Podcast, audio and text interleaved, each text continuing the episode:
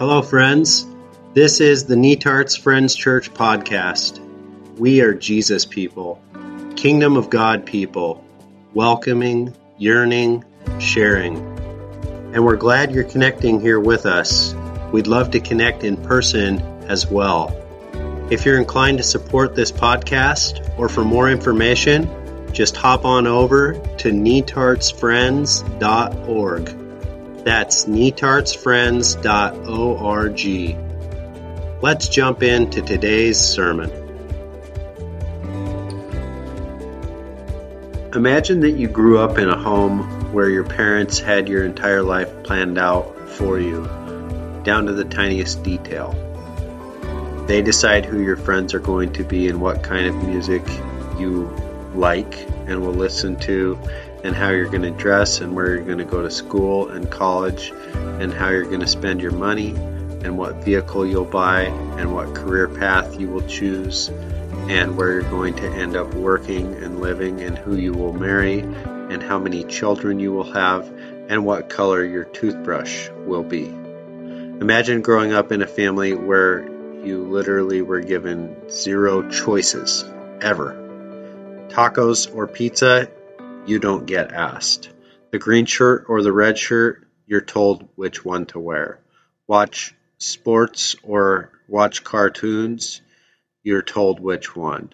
Play outside or play in your room, you're told which one.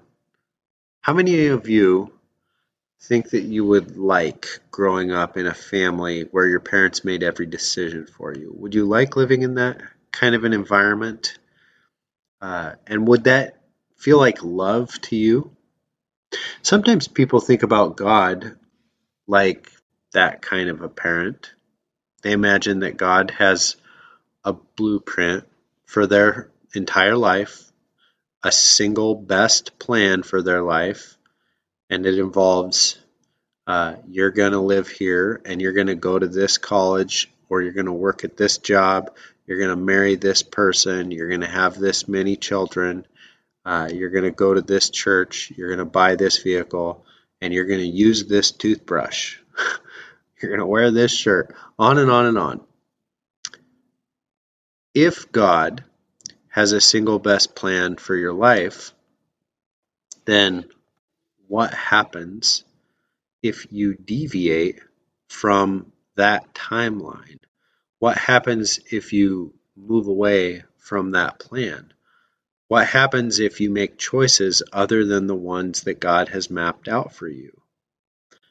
For instance, what if you end up marrying the the person that God wanted someone else to marry? Uh, or what if someone else ends up marrying the person that God wanted you to marry? And now you end up marrying the person that God wanted someone else to marry. You can see how convoluted this becomes. Uh, what if the admissions counselor at the college botches your scholarship form and you end up not attending the college that God had planned on you attending? What if you end up going to the wrong college, which leads to living in the wrong town and taking the wrong job and marrying the wrong person and having the wrong kids and the whole time you're using the wrong toothbrush. you, you can see it gets really complicated if God has your whole life mapped out for you down to the tiniest detail. If just one, if that's the case, if just one person deviates from the timeline, everything seems to spin out of control. Uh, and there really isn't a good way to get back on course. And it sounds massively depressing to live your entire life and then at the end of history, God tells you that uh, you wore the wrong shirt, you used the wrong toothbrush, you chose the wrong college, it led to the wrong life, and you thought you were living a good life, but actually you were taking someone else's spot at college and taking someone else's job and stealing someone else's friends or their spouse or their house, their toothbrush on and on and on. You make one wrong turn, and it's all downhill after you deviate from God's timeline for your life. In a world with 7 billion people, in order for God's blueprint for each person's life to actually work, everyone has to do exactly what God wants. All 7 billion people. It's like everyone has to be a robot in order for God's master plan for each person's life to work. God has to be able to have absolute control of everyone's choices. The, the fancy word for this is determinism. So is God that kind of a parent? The kind of parent who controls every little choice, every little decision? Or is God like a parent who is constantly thinking ahead, looking at all of the possibilities? God doesn't have your life mapped hmm. out, but God does want to help you become the best version of yourself. What if there isn't one right decision every time, but God allows you to make choices, and then with those choices that you make within that situation, God keeps working to help you become the best version of yourself. Sometimes God might limit your options. Sometimes God might let you experience the natural consequences of your choices. Sometimes God might step in to keep you from being harmed by some of your most destructive choices.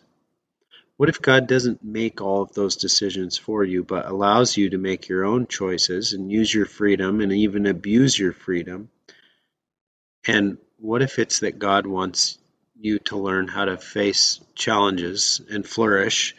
And God sees all these decisions you might make and has contingency plans in place to care for you no matter what you choose. And what if God knows that you could learn as much or maybe even more by making some pretty bad decisions, some wrong choices? And so is God like a parent who doesn't just tell you what to do constantly, but asks good questions and guides and is there for you and plants ideas and protects you, but ultimately lets you be responsible for who you become? What I just described is what Christians down through history have called God's providence. The classic view here of providence down through the centuries has been that God guides us and permits us to learn hard lessons. And God restrains us. It's like a parent who keeps us from hurting ourselves by building a fence between the yard and the street. Like, I'm not going to let you just go run out into the street. Uh, God overrules us at times. We make plans and then everything falls apart.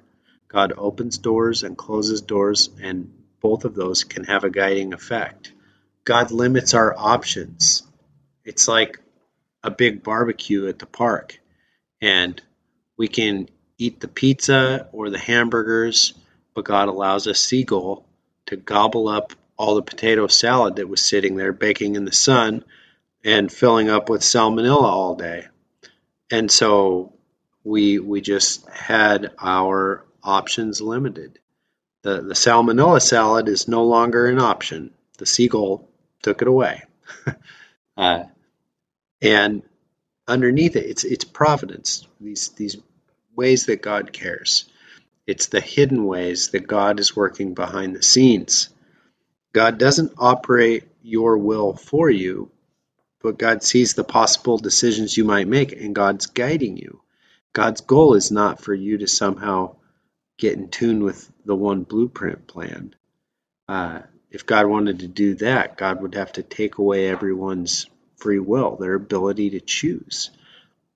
It's rather that no matter what decisions you make, God is ultimately focused on helping you become the best version of yourself. And that has to do a lot more with your being, your person, than it does your doing. So God's focused on giving you opportunities, helping you find opportunities to become a person of real love and real joy and peace and patience and kindness and goodness and gentleness and faithfulness and self control right in the middle of the choices and decisions that you're making. So there are many different paths that could result in that same outcome.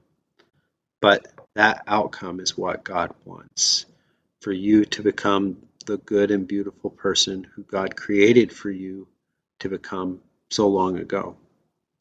So, uh, final discussion question or, or reflection question. Which kind of a parent have you thought of God as? As the controlling parent who plans everything?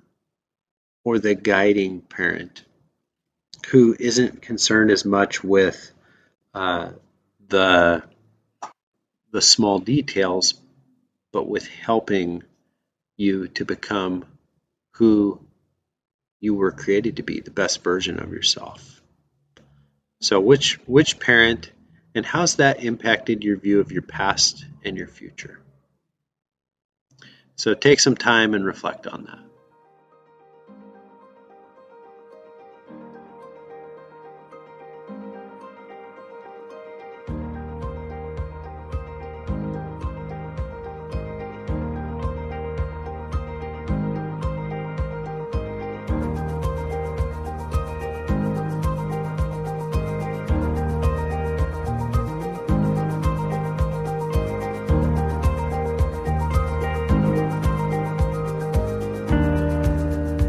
Thank you for joining us for a Sunday sermon from Netarts Friends Church. We hope you'll join us soon for one of our in person worship gatherings. For more information, hop on over to netartsfriends.org. God's peace be with you, friends.